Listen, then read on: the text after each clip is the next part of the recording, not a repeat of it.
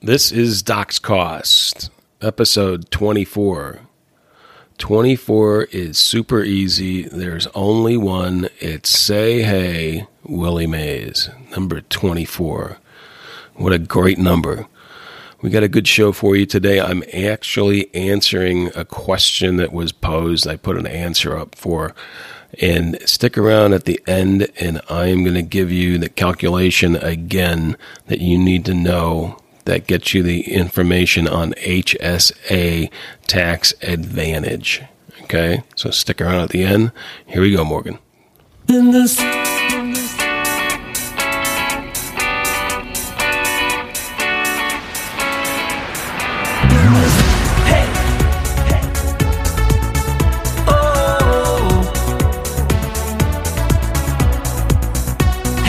My mission is simple to get you 100% covered. I'm Scott Dowling. I've got over three decades of insurance knowledge and experience to share with you. I don't work for the insurance company and am beholden to no one. I'm here to make healthcare transparent for all of us. There's an affordable insurance plan out there someplace, and I promise to help you find it.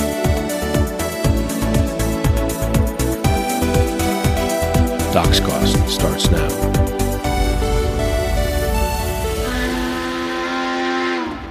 Uh, hey, hey, what an absolutely lousy day in Chicago.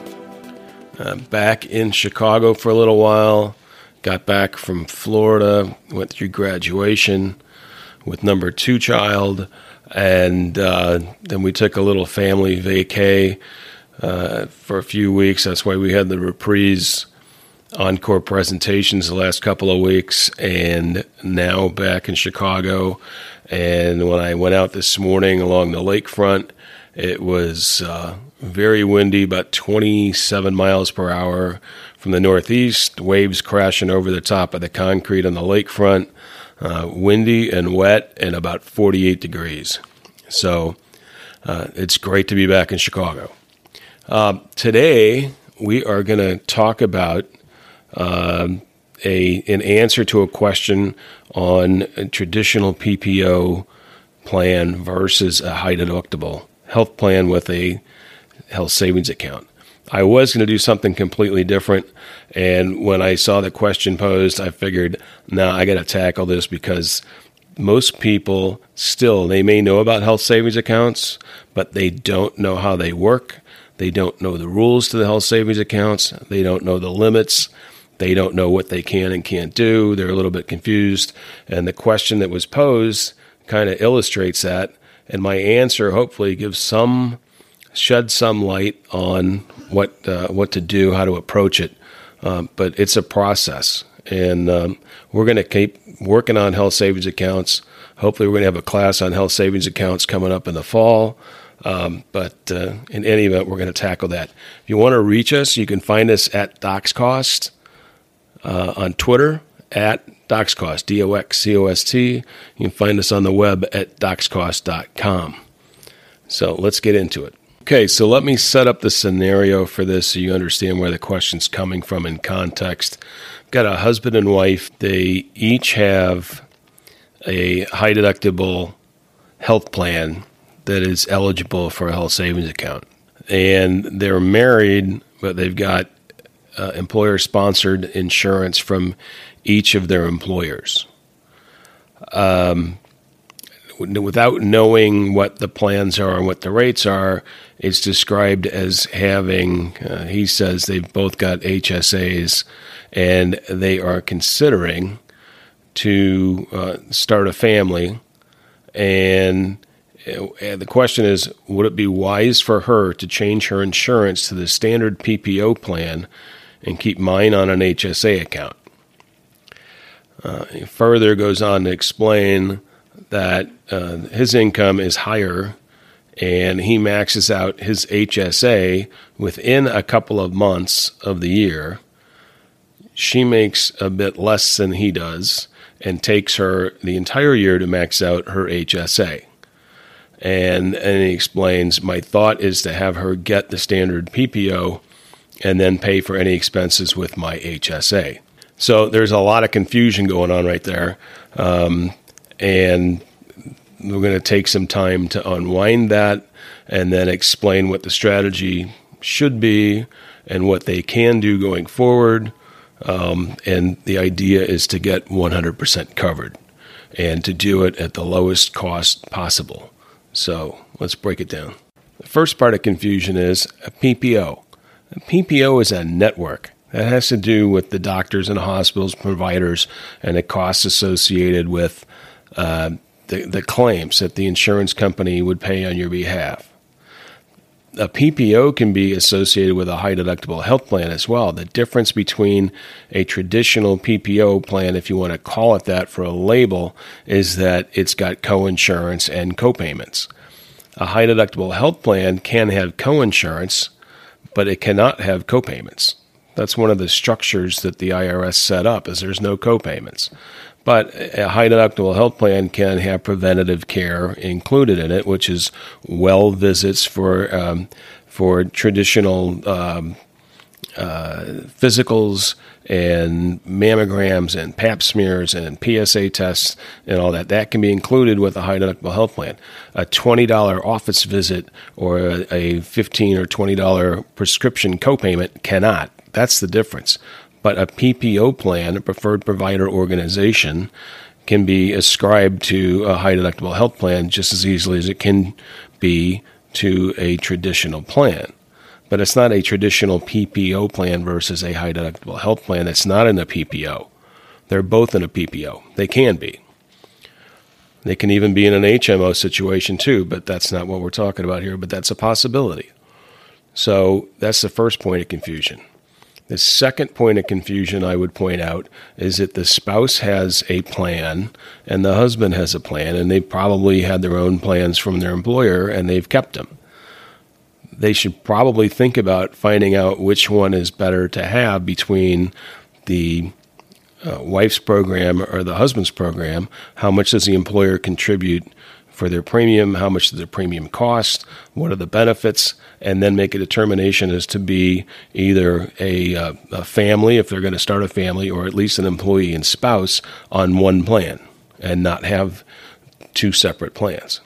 The next point of confusion is that the husband says, Would it be better for my wife to be on a traditional PPO plan and for me to cover the deductible and the coinsurance out of my HSA? Well, you can't do that you can only use the HSA with an eligible high deductible health plan. So the only expenses that he could use the HSA for are those that are attributable to his policy, not to his wife's. And his, if his wife uh, now has a child and the child is on her plan, they can't use the HSA for the wife or the child. So that's another point of confusion. The next point of confusion is his comment about I can fill my HSA up faster than my wife can fill hers up because I make more and I can fill it up in a few months and it takes her the entire year to fill it up. Well, you can fill it up immediately if you want to. And that's what I suggest is you want to be covered at the beginning of the year on January 1st to get 100% covered. You want to have your maximum out of pocket cost covered at 100% and that's all, and make sure that that 100% of your out of pocket maximum is in your health savings account on January 1st. You need to do some calculating, but you need to have that covered on January 1st. You can get a high deductible health plan that's eligible for an HSA for as little as $1,400 as far as the deductible. That is the smallest deductible allowed in 2021, and it's 2,800 for a employee and spouse, employee and child, or a family. Those are not high deductibles in the sense of they're not eight thousand or ten thousand dollars. They're not 500 either, but the $500 deductible went away a long time ago and you're paying for it in premiums. So, but we're not going to go there. Just know that a high deductible health plan can be as little as $1,400. And you need that in your account on January 1st. So filling it up over the course of the year leaves you a big hole. If you have zero on January 1st and you're trying to do a payroll deduct, that's a good idea But if you have a $1,400 deductible, you want to have $1,400 in your health savings account on January 1st. Now, your contribution limit's $3,600. So if you have $1,400 in on January 1st and you're covering 100% of your out of pocket costs, and then you're doing your payroll deduct, you are going to contribute another uh, $2,200 over the course of the year. That's fine. But if you don't have 100% in the account to cover your out of pocket costs on January 1st, you're not doing yourself a favor. Now, the husband goes on to say that um, he can fill his up faster than she can fill hers up. Well, you don't have to rely on your employer, first of all, for your HSA. You can get it from any source you want that has an eligible HSA. I prefer Lively. You can find Lively at doxcost.com forward slash lively. You can open up another account. You can use your employer if you want to, and you do get the savings on the FICA deduction. But if you need to fill it up, get another account and fill it up as fast as you can that's outside of your employer, and you can fill it up at any time you want. The other thing is, he talks about he can fill it up faster than his wife can fill hers up. Well, he can contribute to his wife's HSA. Anybody can contribute to your HSA. Your employer can contribute, you can contribute, your parents can contribute, your grandfather can contribute, your rich uncle can contribute, your grandmother can contribute, maybe your aunt wants to contribute too, or your children. Anybody can contribute to your HSA at any time. Now, your payroll administrator at work might object to it, or they might say that the payroll company that they use won't accept payments outside of the regular payroll deduction periods. And that's fine. And that's when your individual HSA comes in, and you can get through Lively or anybody else that's out there. You don't need to rely on your employer, and anybody can make a contribution to your health savings account. Now, here's the piece that most people miss, and it's easy to miss because you don't think about taxes, or when you think about taxes, your eyes gloss over and you just don't want to think about it. But when you're in a health savings account, the tax advantages are huge and they're the most important piece, and it makes the most sense to be in a health savings account versus a traditional plan. Let me really break it down and explain it as simply as I can. Assume you are in the 22% tax bracket, which is the lower, middle to low end. Okay? And it's where a lot of Americans fall. If you are in the 22% tax bracket, you can look at it this way in a traditional PPO plan, and I'm using the label the fella's got here, in a traditional PPO plan, you need to earn a dollar twenty-eight for every dollar that you spend to pay the deductible and the coinsurance in a traditional plan. So you earn the money, you pay taxes, and then what you have left over is paying the deductible and the coinsurance. So you earn a dollar twenty-eight. You pay your twenty-two percent tax. You have a dollar left over, and that's what you use to pay your deductible and your coinsurance, or your copayments, for that matter. With a high deductible health plan, you don't pay money, uh, I'm sorry, you don't pay taxes on the money that you earn that's contributed to your HSA. So instead of earning a dollar twenty-eight paying tax and having a dollar left over to pay the deductible and the coinsurance, you earn a dollar twenty-eight.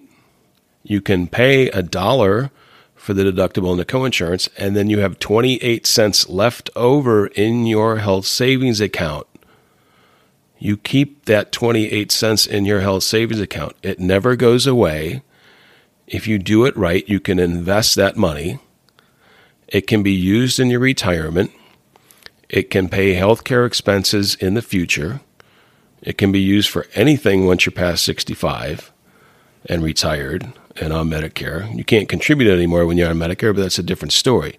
But most of the expenses you will have related to healthcare happen in the last five years of your life.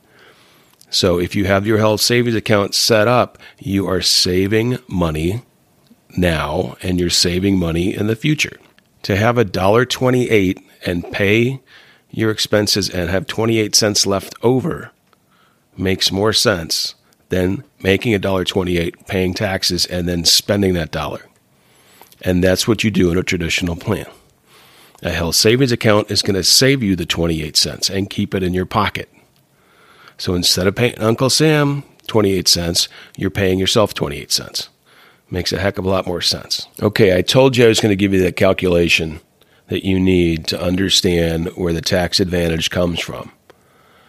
And it's 1 over 1 minus your tax rate.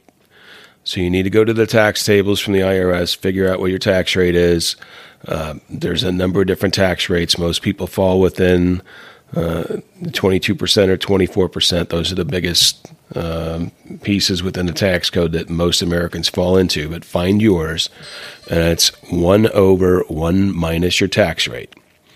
And that'll tell you the percentage that you're going to save. So if you're looking at 22%, it's uh, 1 over 1 minus 0.22, which is equals 0.78. So it's 1 over 0.78, and that's equal to 1.28. So that means for every dollar, you need to make a dollar 28. And when you put that money in the HSA, you put that dollar twenty eight in the HSA, you have a dollar twenty eight. You don't have to pay tax on it. So you don't have a dollar after tax.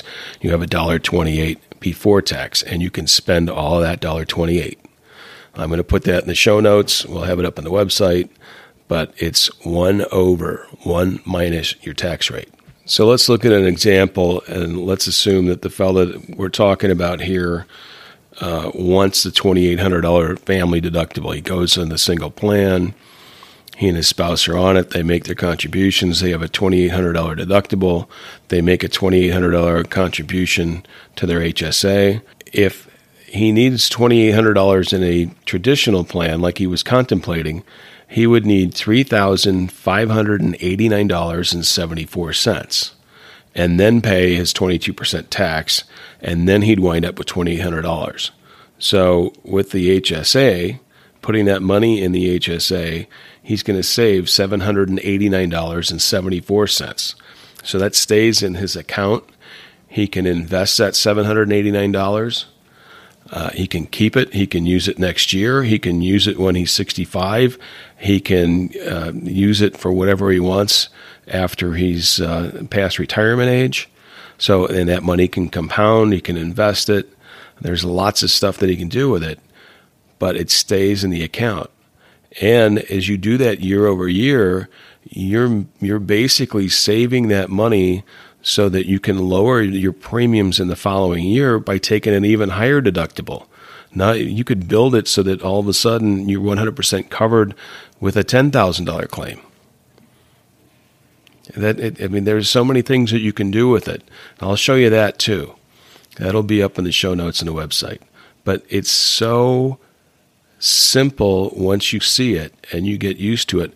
The taxes sound scary they sound intimidating, but they're not. And you need to take advantage of the health savings account and the tax advantages that are available to you, and the investment opportunities that are available to you. And you're going to lower your premiums and you're going to increase your savings and you're going to keep it for a long time. Lower your taxes. You're going to be 100% covered and totally in control. That is it for this episode of Docs Cost. We appreciate you very, very much. Tell your family, tell your friends, tell your coworkers, tell your firm administrator, tell your boss. Have them listen. Make sure that they provide a high deductible health plan eh, with HSA option for you. Make sure you talk to your HR administrator or whoever in your office takes care of that if you're in a small business. If you want to hit me up, that's fine. You can reach us at DoxCost on Twitter, D O X C O S T. You can find us on the web doxcost.com. You've got questions, ask away. Happy to help. As always, remember, Health insurance is not health healthcare. DocsCost is where you gain the knowledge, experience, education, and information to become an astute consumer of healthcare and take control of your health insurance. Lower your cost, take total control. Now, here's my pal once again, Morgan Fingleton. So long, everybody.